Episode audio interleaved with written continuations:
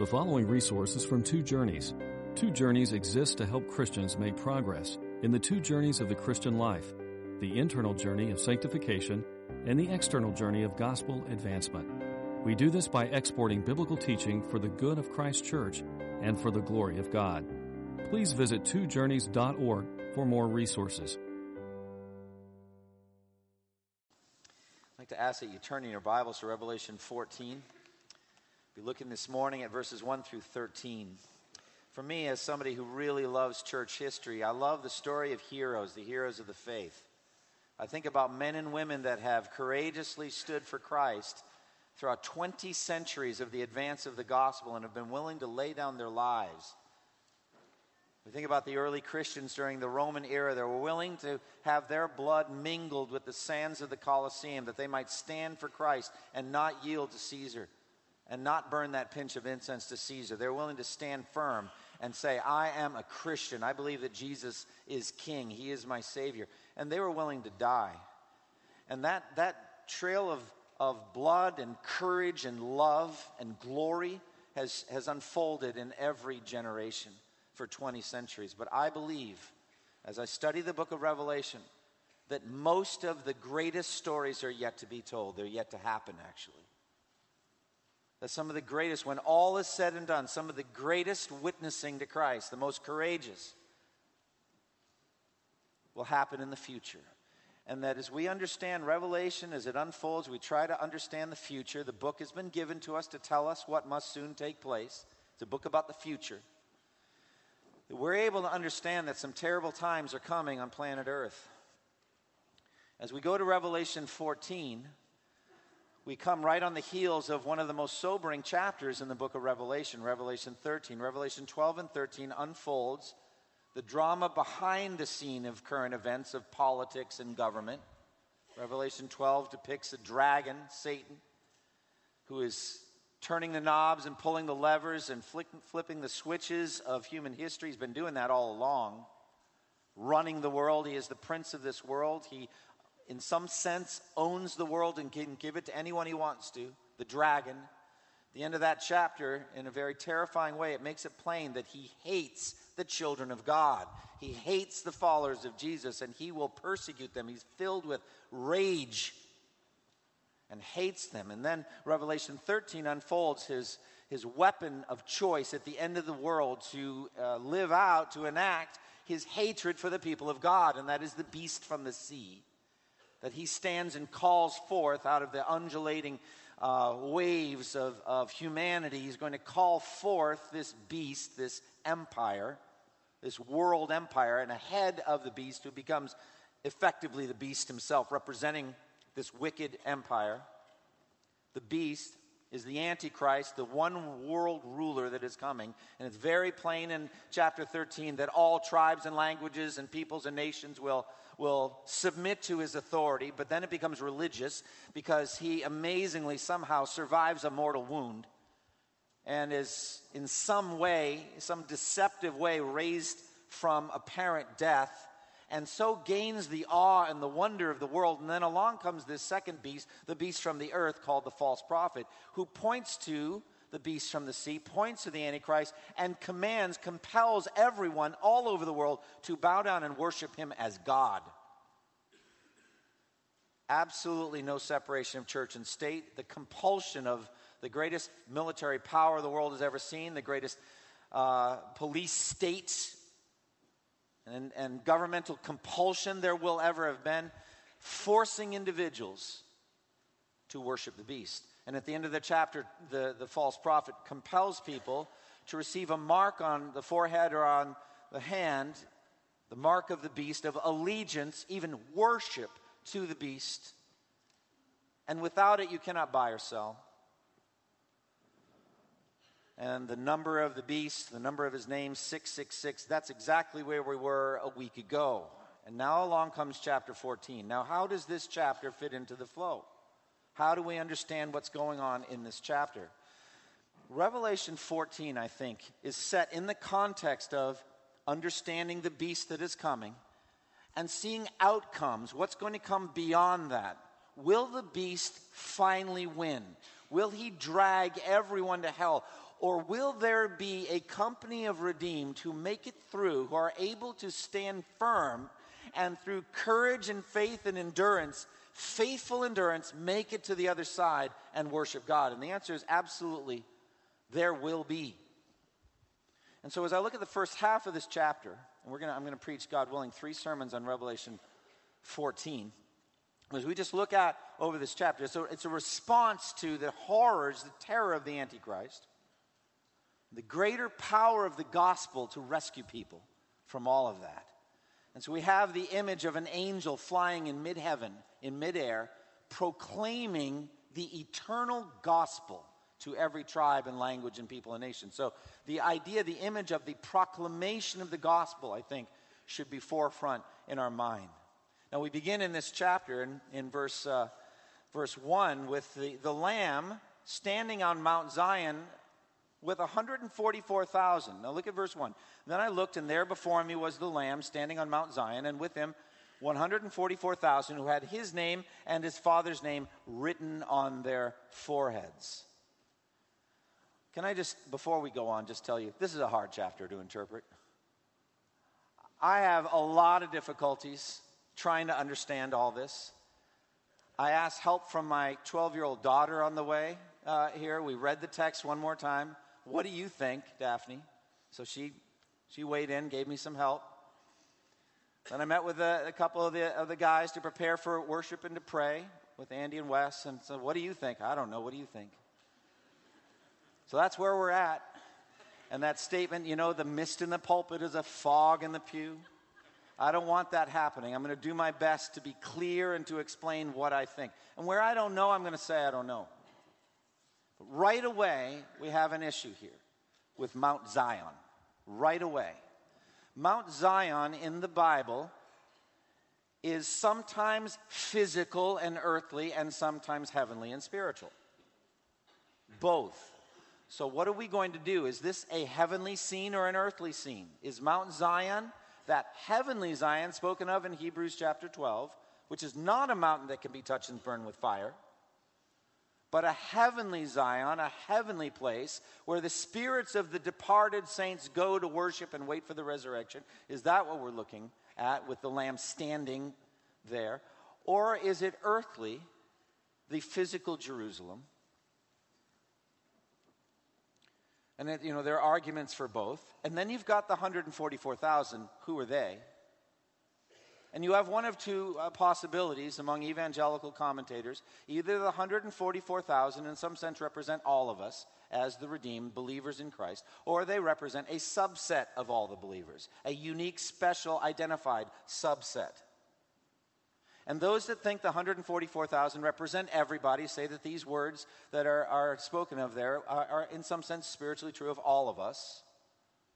And those that say the 144,000 is a group within the overall redeemed, the saints, say no, they are t- tagged and marked out as special and unique.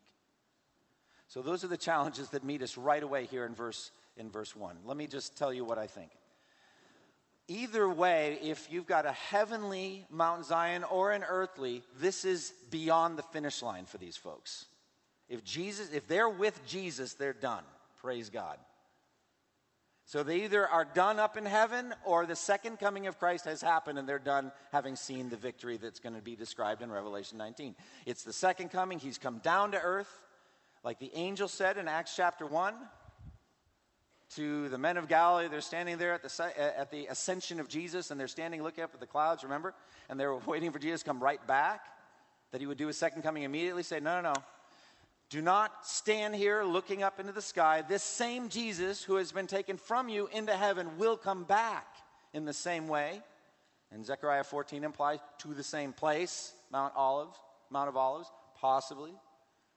Will come back. In the meantime, you know what to do. Jesus just told them what to do. You'll receive power when the Holy Spirit comes on you, and you will be my witnesses in Jerusalem, Judea, Samaria, to the ends of the earth. That's your job. Don't stand here on the mountain outside Jerusalem, looking up, craning your neck, waiting for Jesus to come back. You have work to do. And so Zechariah 14, however, implies that Jesus will return right there to the Mount of Olives. Zechariah 14, 3 and 4. Then the Lord will go out and fight against those nations. Battle of Armageddon, we'll get to that There's only so many details we can handle, friends. But there's a battle that's going to be fought, and he will go out and fight against those nations as he fights in the day of battle. And on that day, his feet will stand on the Mount of Olives east of Jerusalem. So Zechariah 14 implies his actual physical feet will stand on that physical site, Mount Zion. Either way, these folks, they've, they've made it through. Praise God. So, uh, no matter what you decide, 144,000 is a subset or everybody. Mount Zion's physical or heavenly. Either way, these first five verses are celebrations. God's people will survive the reign of the Antichrist. Hallelujah. Hallelujah. And so that's the encouragement we can, we can take from it. Now let's talk about these 144,000. Let's try to understand who they are.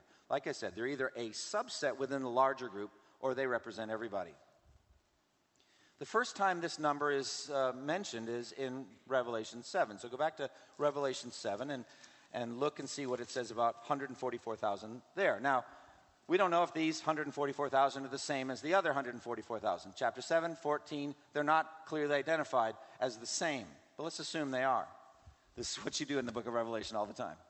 Are they the same? Let's assume they are. Well, who are they? Who are they?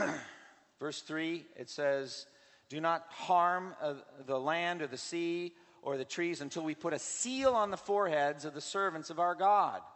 Then I heard the number of those who were sealed 144,000 from all the tribes of Israel. And then 12 tribes of Israel are listed with 12,000 from each tribe. Now, I'm not going to go over what's kind of interesting or unique or a little bit funky about that list of the 12 tribes. I've, I already preached on that. But what I find interesting is the word tribe. 12 tribes. That word has meaning a moment later, everyone that cares about missions.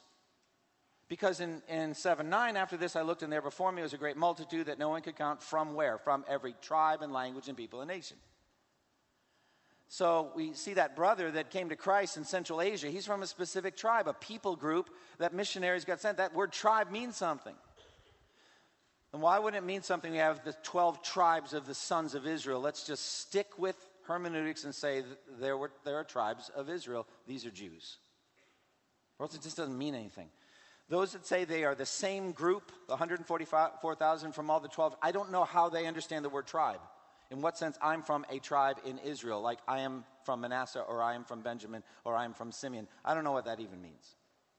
So I think it's better to say those 144,000 at least were sealed from the Jews. I believe that Romans 11 teaches at the end of redemptive history, toward the very end, right before the second coming of Christ, all Israel will be saved, which says in Romans uh, 11, is that God is going to take the hardening, the blindness away from the minds of the Jews, and they will see at last what so many Gentiles could see so clearly that the law and the prophets clearly point to Jesus of Nazareth as the Messiah, the Son of David, the Savior of the world, and they'll repent and believe in him. Many prophecies talk about this. So, this is what I think. If you go back to Revelation 14, then, this is the same 144,000. They are sealed at the end of time before the second coming of Christ from the Jewish tribes, and they're unique. They do not represent everyone. There are other reasons in Revelation 14 to think this, that this is not everybody. For example, in verse 4, it says in verse 4, these are those who did not defile themselves with women, for they kept themselves pure. That's the NIV 84's translation. It's not a great translation of the second half of that. Let me tell you more literalistically what it says. They did not defile themselves with women, for they are virgins. Okay? They are virgins, unmarried, never having partaken in sexual interaction. First of all, it's so male dominated, it's hard for me to understand how all of our all the brothers and sisters, especially the sisters in Christ, kept themselves from, from being defiled with women. It doesn't make much sense. So that seems to be that this is a group of males. Now, my ESV study Bible footnotes didn't agree with that, uh, that I looked at this morning. I was looking for any help I could get. But it's like they, in some sense, represent all of the brothers and sisters. I just, it's stretching language to a, a breaking point for me. So this seems to be Jewish men who were chaste, who were celibate. Now, there's two aspects to the sexual side. First is they were not immoral, they weren't defiled, they didn't defile themselves sexually. But secondly, they chose, I think, not to be married. I think that's the best way to understand this. Now, I'm going to circle back and talk more about that in a moment, why they would do that, but I, am just trying to identify who the 144,000 is. Also, verse 1 says, the 144,000 had God's name, or the Lamb, sorry, the Lamb's name and his Father's name written on their foreheads. So they are marked with Jesus' name and with the name of the Father. They're believers. This is a direct contrast to the mark of the beast. The mark of the beast identifies those who worship the beast as God. And this seal identifies these 144,000 as those who worship Jesus as God. It's just a clear contrast. And it seems to be a sense of ownership, like on their foreheads. They just think about the Lamb all the time. Their, their thoughts are dominated with the Lamb, they're dominated with the glory of God, and they're thinking about Him all the time. Now we have a picture of worship, really of heavenly worship. Verse 2 and 3 And I heard a sound from heaven like the roar of rushing waters and like a loud peal of thunder. And the sound I heard was like that of harpists playing their harps.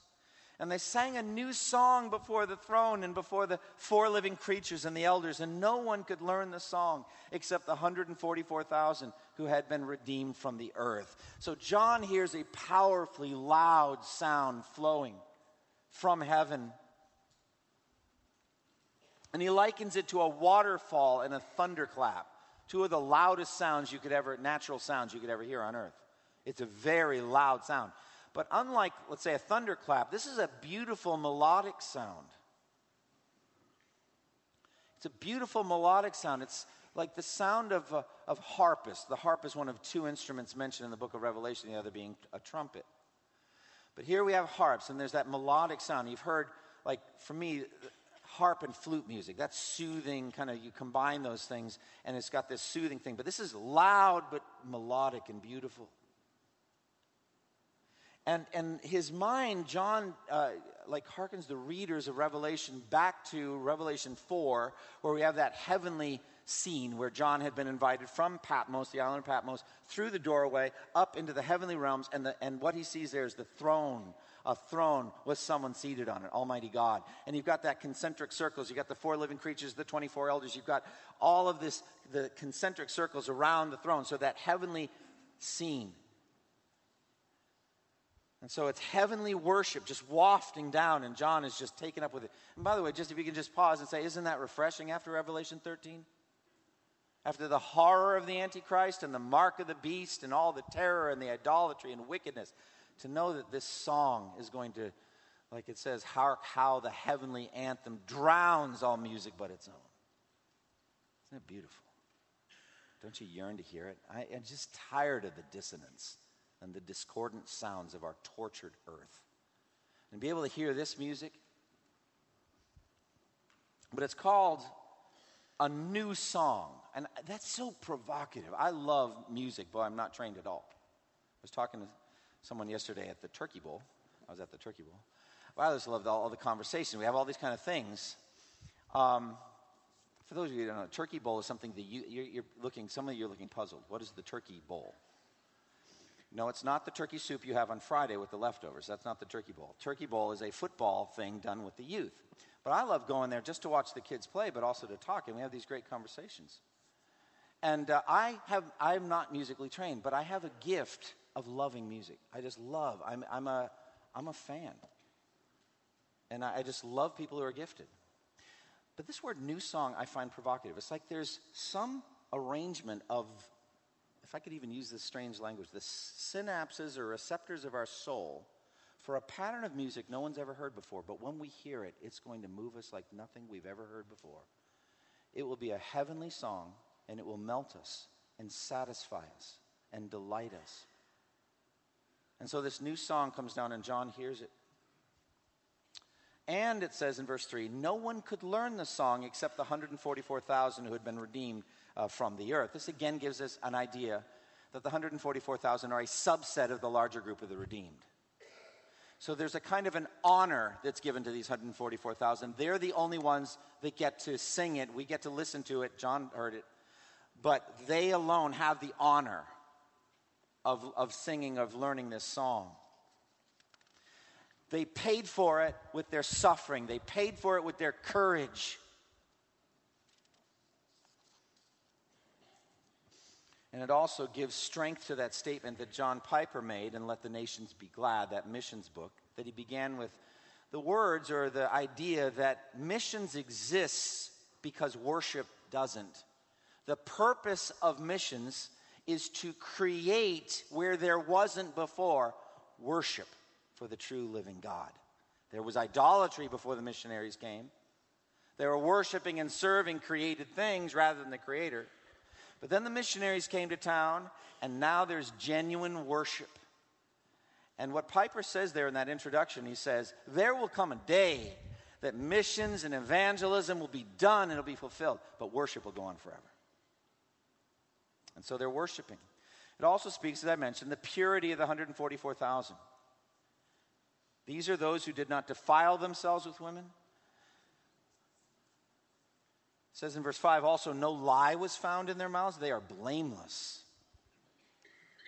And I love what Ben did earlier. Thank you, brother, for that. And I'm going to talk more about it next week. I'm going to preach an entire sermon on verses 9 through 11. Uh, the eternality of hell or eternal conscious torment, there's probably no verses in the entire Bible that describe it better than Revelation 14 9 through 11, and it merits a special focused study. It's a very sobering topic. But what Ben did was so beautiful is to link struggle that we may have with sexual sin with the threat of hell. Jesus did that in the Sermon on the Mount. If your right eye cause you to sin, gouge it out and throw it away. It is better for you to lose one part of your body than to be thrown into the fire of hell. And if your right hand cause you to sin, then cut it off and throw it away. It is better for you to lose one part of your body than for your whole body to go into hell. Spiritual leaders in this church and throughout evangelicalism, we're aware of an epidemic of secret sexual sin. And it is right for us to fear hell in light of that. Talk more about that next week. But these 144,000, they were not defiled, they didn't defile themselves sexually. Now let's talk about the second part. They were virgins, so they, I think, abstained from marriage. Now we got to be careful here. I was raised Roman Catholic, and I think the Roman Catholic Church has got it wrong on clerical celibacy. They require their priests to be celibate, have done so for centuries. They forbid marriage, which Paul calls the doctrine of demons. To forbid marriage or to somehow disparage it as it's unclean. It says in Hebrews 13, the marriage bed is undefiled. There's nothing defiled about a holy marriage bed. And Ephesians 5 likens the relationship between Jesus and his church to the relationship, sexual relationship, even between the husband and wife. There's nothing impure about marriage. Marriage is a good gift from God. It's the first human institution that was ever established. Okay, if that's the case, then why did they not get married, these 144,000 redeemed from the Jews? Well, I think it was a conscious choice that they made for the sake of the mission and in light of the times. In light of what was actually going, what will be going on at that time, they chose, as Jesus says in Matthew 19 12, to make themselves eunuchs for the sake of the kingdom of heaven. Eunuch there in context means they renounce marriage willingly. They weren't commanded to do it by some higher up, some ecclesiastical higher up. It's not the doctrine of demons. They made a choice to be single. Paul extols the spiritual, the practical spiritual value of singleness in 1 Corinthians 7. He says, I would like you to be free from concern. An unmarried man is concerned about the Lord's affairs, how he can please the Lord, but a married man is concerned about the affairs of this world, how he can please his wife, and his interests are divided. I think these 144,000 were not, did not have divided interests. But he goes beyond that. 1 Corinthians 7 goes beyond that. Paul says, in light of the present crisis, I think it's best. Well, I don't know what he meant, what present crisis was going on, but I think it had to do with a spiritual crisis of persecution and difficulty in the world. 1 Corinthians 7 26. Because of the present crisis, I think it's good for you to remain as you are, single. He's speaking, speaking to single people there. And then he says, What I mean, brothers, is the time is short. From now on, those who have wives should live as if they had none. Those who mourn as if they did not. Those who are happy as if they were not. Those who buy something as if it were not theirs to keep. Those who use the things of this world as if not engrossed in them. For this world in its present form is passing away. Do you not see how even more true all those words would be a, a couple of years before Jesus returns during the reign of the Antichrist? Time, if the time was short when Paul wrote 1 Corinthians 7, it will be much shorter then. And so maybe these 144,000 renounce marriage so they could be totally focused on the will of Christ. They follow the Lamb wherever he goes, it says. it would be very difficult for a married man in those days. Remember how Jesus said how difficult it would be for pregnant women and nursing mothers? What about loving husbands and fathers in that kind of situation? If there is that level of persecution, your job would be to protect and provide for your family. And water will be scarce, food will be scarce, mark of the beast is there. They're hunting down people who will not bow down, and your job would be to take care of your wife and your kids. I was reading a story uh, in a book called Extreme Devotion. Talks about the persecuted church over 20 centuries, and they give little testimonies from church history of people that have suffered.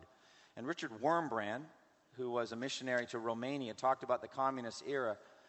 And he talks about a particular pastor that he knew, uh, Pastor Florescu, who was arrested uh, for being a, a Christian leader in that communist country and was brought in and tortured savagely to the end that they would try to get from him the names of his fellow worshippers. He would not yield. He would rather die than give up their names. Until they brought in his 14 year old son. And they began whipping him and beating him and clearly intended to kill him to get the information from the father. Now, I don't know what you men would think about a situation like that. But I think that would be a weakness for me, an Achilles heel, where, and it was for that man, for Pastor Florescu. He said, I can't stand. His son's name was Alexander. I can't stand it anymore. I'm going to give them what they want. And his son had the strength to say, Don't do it. Let me die as a martyr. Let me die with the words Jesus and my fatherland on my lips, but don't make me the son of a traitor. And he did die. You can see now why that would be a weakness because you would have to protect your son in a situation like that. You'd have to protect your family. Your interests would be divided. So I think that's what's going on here. Not any denigration of marriage at all. They're totally dedicated. Look at verse 4. They follow the Lamb wherever he goes. They are willing to die for Jesus. And, and if I can just stop and say, where is the Lamb going? Well, he's going to seek and save the lost. And he's going to be doing that right to the final moment. And so he's going to send in a moment an angel in mid heaven to preach the gospel to these people. The hardest, most wicked generation there will ever have been. Still, he's trying to reach them, still sending the gospel to proclaim the eternal gospel. I think these 144,000 are like, if I could use this language, like SEAL Team 6 or something like that. They are, they are focused, dedicated, can't shut them up witnesses in that final few years of human history willing to die for Jesus. And isn't that a measurement? Because God loves these men. Isn't that a measurement of his love for wicked rebels who are cursing him and bowing down to an idol? So he sends them. And Jesus said, If anyone would come after me, follow me, he must deny himself and take up his cross and follow me. For whoever wants to save his life will lose it. Whoever loses his life for my sake and for the gospel will find it. It says the same thing in John 12, verse 24 through 26. I tell you the truth, unless a kernel of wheat falls into the ground and dies, it remains by itself a single seed. But if it dies, it brings forth much fruit. The man who loves his life will lose it, while the man who hates his life in this world will keep it for eternal life. Listen to this Whoever serves me must follow me. Look at verse 4. They follow the Lamb wherever he goes. Whoever serves me must follow me and where I am, there my servant will be also. This is John 12, 26. My Father will honor the one who serves me. So I think these are 144,000 honorable men who are willing to lay down their lives for Jesus. And they were purchased from among men and offered as first fruits to God and to the Lamb. Isn't that word first fruits awesome? First offering, massive harvest to follow. I don't know how many are going to be converted in those final days, final years, but this word first fruits implies that they're going to be effective as witnesses and bring many to Christ. All right, after the 144,000, we have three angels that are flying over, and we'll deal with them just quickly because I'm going to go back over the message, especially the second angel, next week. So these angels come and they're angelic announcements of judgment. The first angel warns people to fear the God who made the earth and everything in it, and to flee to the only refuge there is, and that is the eternal gospel of Jesus Christ. That's the first angel. The second angel warns people that the evil world system called Babylon the Great, set up under the Antichrist, has fallen and the judgment of God is on it, and you ought to flee from its allurements and its poisonous drink of sexual immorality. The third angel warns people that the consequences of worshiping the Antichrist and of receiving his mark and bowing down to the idol will be eternal conscious torment. Now, these three warnings are given by grace from a loving God who is perfectly just. Wrath is most certainly coming. Be warned, flee while there's time. God doesn't have to give these warnings, He doesn't have to give any further warnings the difference, the ultimate difference at the human level, put it that way, not eternally before God, but human, the big difference between, in the end, the redeemed and those who are not redeemed is what you do with the Word of God, and specifically with the warnings. If you take the warnings seriously, you flee to Christ and you find a Savior. Those that do not blow them off, think they're insignificant, do not take them to heart. Now, I believe that he will literally send these three angels, but we have their message already recorded for us ahead of time. You can read it right in the Bible. The whole human race has it. They can read it and be warned.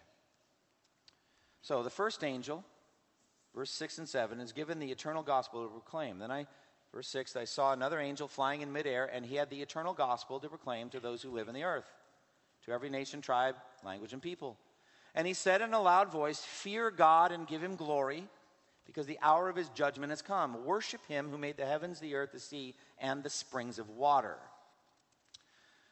Well, the worldwide proclamation of the gospel is the point of redemptive history, that and the faith that comes from it. That's the point. And so we should be thinking about proclamation of the gospel with 144,000. That's what's going on. The angel is a mysterious supplement to the witness of the believers at that point an angel. This is a bit mysterious. The word angel means a messenger. This is clearly an angel, not like a human messenger. This one is flying in mid heaven, it says literally, mid mid-air. This is definitely an angel like we think of an angel. And it was given the gospel to preach. I find that interesting, especially in light of David Platt's video right there. It's like, Lord, how about send angels? Right? Wouldn't that be awesome? No more Lottie Moon offering, no more missionaries. Don't send anybody, send the angels. Oh, friends, they'll do a bang up job. They don't need passports, visas, no problem with the TSA. They'll just kind of fly over all that. All right? Relentlessly determined, completely obedient, fearless. You can't kill them, you can't hurt them, you can't arrest them, you can't stop them angels.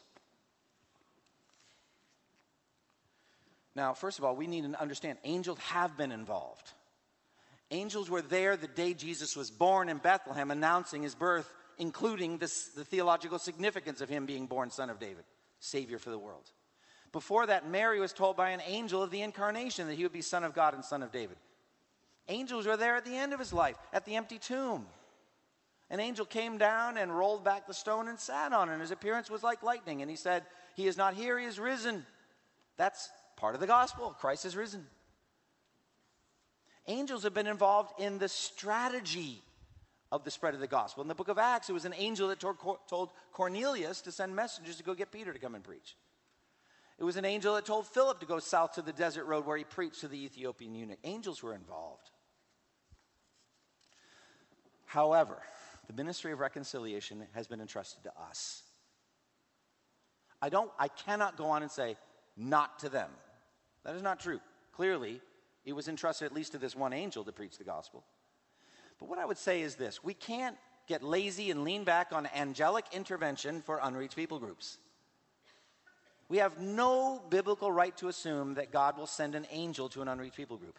It, we are responsible to reach out to those who have never heard the gospel. That's our calling. Now, if angels went, I think we can see some of the problem. You remember the angel I just mentioned a moment ago that had the appearance like lightning and he rolled back the stone by himself and sat on it? What did the Roman soldiers do when they saw that angel? They shook with fear and became like dead men. If he then shakes and wakes up and says, I have a message I'd like to preach for your salvation, you really should listen to it. I think they'll be ready to listen. But where's the faith in that? That's not God's way. Instead, what does God send? He sends people who are unimpressive, normal, regular people that are actually easy to despise because Jesus was like that. He had no beauty or majesty to attract us to him, nothing in his appearance that we should desire him. The Apostle Paul was contemptible in appearance, he said. You know, his, his letters are weighty, but you know, when you hear him speak, he doesn't move the needle much. Not a great spe- speaker. He himself said, I was weak, with you in weakness and fear and much trembling. That's who God sends to the world. People like you and me, weak servants who are sinful and frail, and we are told to go and preach the gospel. We can't rest on the angels. And he has the eternal gospel to preach. What does that word mean to you? Eternal gospel. You know what it means? It means that God had all this worked out before he said, Let there be light. He had the whole thing figured out. He knew the message of Christ and him crucified, the gospel. That you who have violated God's laws, who have violated his commandments, who have been defiled sexually, you who have violated all of his Ten Commandments at different times in your life, that there is forgiveness for you if you trust in the one Savior that there is for the whole human race, the Son of God, Jesus, who came and was born of a virgin and lived a sinless life and who died on a cross for the sins of the world. If you trust in him and not in your own works, if you repent of your sins, you will be forgiven. That's the eternal gospel. Now, he is told to preach this eternal gospel to those who live on the earth, every nation, tribe, language, and people. So he's going to preach it, but it doesn't mean they're going to believe it. Things will be very, very rough by then. The seven trumpet judgments will have happened. The ecology of the earth has been ravaged. The one world ruler is in place. Many of them have received the mark of the beast already. But there is the angel in mid heaven preaching the gospel. And there is a warning to those who refuse. Verse 7, he said, Fear God and give him glory. Fear him because the hour of his judgment has come. And then it points to creation. Worship him who made the heavens, the earth, the sea, and springs of water. Fear of the Lord is the beginning of wisdom. Fear the God who's been doing this, all of this to planet Earth. Fear him. And then the second angel comes along proclaiming judgment on Babylon. Verse 8 A second angel followed and said, Fallen, fallen is Babylon the Great, which made all the nations drink the maddening wine of her adulteries. Second angel comes strengthening the message of the first. Babylon is code language for the worldwide organized human system of wickedness that Satan set up, but it's human, that feeds into the lusts of the eyes and the lust of the flesh and the boastful pride of life that 1 John 2 mentions. Do not love the world or anything in it. It's the world. And Babylon's going on right now. Spirit of Babylon is, is here now. But it's going to get ramped up like a massive dimmer switch, ramped right up at the very end. Babylon the Great will be on display. And we'll be talking about it in Revelation 17 and 18, God willing. But what this angel is saying is the whole system is fallen. In an instant, it's going to be thrown down by the second coming of Christ in his glory. See it before it happens. This system you love, all of the worldly stuff you're going after, the things that are alluring your heart, they're fallen things. The maddening wine of her adulteries, this intoxicating brew is, is wickedness and it will destroy your soul. It's a warning. The second angel, it's a warning. And then the third angel, most dreadful of all, look again at verse 9 through 11. And I won't say hardly anything because I'm going to give a whole sermon to it next week, but look at it. These are some of the most fearsome verses in the entire Bible. Fearsome. A third angel followed them and said in a loud voice, If anyone worships the beast and his image, and receives his mark on the forehead or on the hand, he too, that word too, he also will drink of the wine of God's fury, which has been poured full strength into the cup of his wrath. He will be tormented with burning sulfur in the presence of the holy angels and of the Lamb. And the smoke of their torment rises forever and ever. There is no rest day or night for those who, receive, who worship the beast and his image, or for anyone who receives the mark of his name. There have been generations of people that did not receive the mark of the beast. They didn't live in that time. They'll be tormented in the same way. That's what the word too means to me. But next week, we'll talk more about this. So the chapter, the section ends, verse 12 and 13, with a call for endurance and obedience, even to the point of death. Verse 12, this calls for patient endurance on the part of the saints who obey God's commandments and remain faithful to Jesus. So here's the thing if the 144,000 are a holy select subset, they still are an example to the rest of us. See that in verse 12? This whole thing calls for you to be like them in some respect. You need to imitate their courage, imitate their faithful obedience to the commands of God. That's what it's saying in verse 12. It calls for patient endurance on the part of the saints who obey God's commandments and remain faithful to Jesus. That patient endurance will be the final test of salvation. Jesus said in Matthew 10 22, All men will hate you because of me, but he who stands firm to the end will be saved. now you're thinking, I, I couldn't do it. I can't face it. I'm too weak. Of course, you're too weak. How could you face Satan incarnate with all of his power and be courageous at that moment? How could it even happen? Well, Jesus gave us comfort. He said, When they arrest you, do not worry ahead of time what to say. at that time, it will be given you what to say. For it will not be you speaking, but the Spirit of your Father speaking through you. Isn't that sweet? You don't have to write your final words. Some of the greatest statements in church history have been made by dying men and women. And if you ask them in heaven, where did you come up with that? That was really good. Like Felicitas. While I live, I shall defeat you, and if you kill me, I shall defeat you even more. Did she think of that ahead of time? Two days in advance. I know what I'm going to say when they kill me. She didn't know what to say. But the Holy Spirit spoke through her. John Huss. What I taught with my life, I now seal with my lips. He didn't come up with that. Now, I don't, I'm not so concerned about whether you say something really pithy at the moment of your death. What I'm saying is, not only will the Spirit tell you what to say, He will give you the courage to stand firm even to the end. You will not fall away if you're a genuine believer in Christ. To God be the glory. And then, all who do, who remain faithful to the end in the testimony of Jesus and obey his commandments, verse 13, come into their reward. Then I heard a voice from heaven say, Write, blessed are the dead who die in the Lord from now on. So write it. So here it is, written down. John wrote it for us. Get your strength and your courage and faith from the scripture. Read the writing. So write these words. Yes, Lord, I will write it. Blessed are the dead who die in the Lord from now on. Yes, says the Spirit. the Spirit says, Yes, I agree with what I'm inspiring. I love that. Write the scripture, and the Spirit will testify. It's true. I love that. Yes, says the Spirit, they will rest from their labor, for their deeds will follow them. Amen. The time of labor will end, the time of suffering will end. It will be a time of eternal Sabbath rest forever in heaven. And your deeds will follow you, and that means in a good way. The Lord will look at your deeds and reward you for whatever was done for His glory, done in obedience to His word, by faith in Jesus, and done with a loving demeanor. He will reward all of that applications. Well, I've already preached the gospel. I've already begged any of you who are as yet unconverted, while there's time, flee to Christ. The fear of the Lord is the beginning of wisdom. Read these words and realize this is the God that you're dealing with. You might die this evening. The end time, these things will not have happened yet, but your end has come. Flee to Christ. Flee to Christ while there's time. Secondly, though we may not be the 144,000, we can, in verse 12, be inspired by them and other heroes and role models. Let's say, Oh God, give me a chance to do something for you, for your gospel this week. Give me a chance to say something.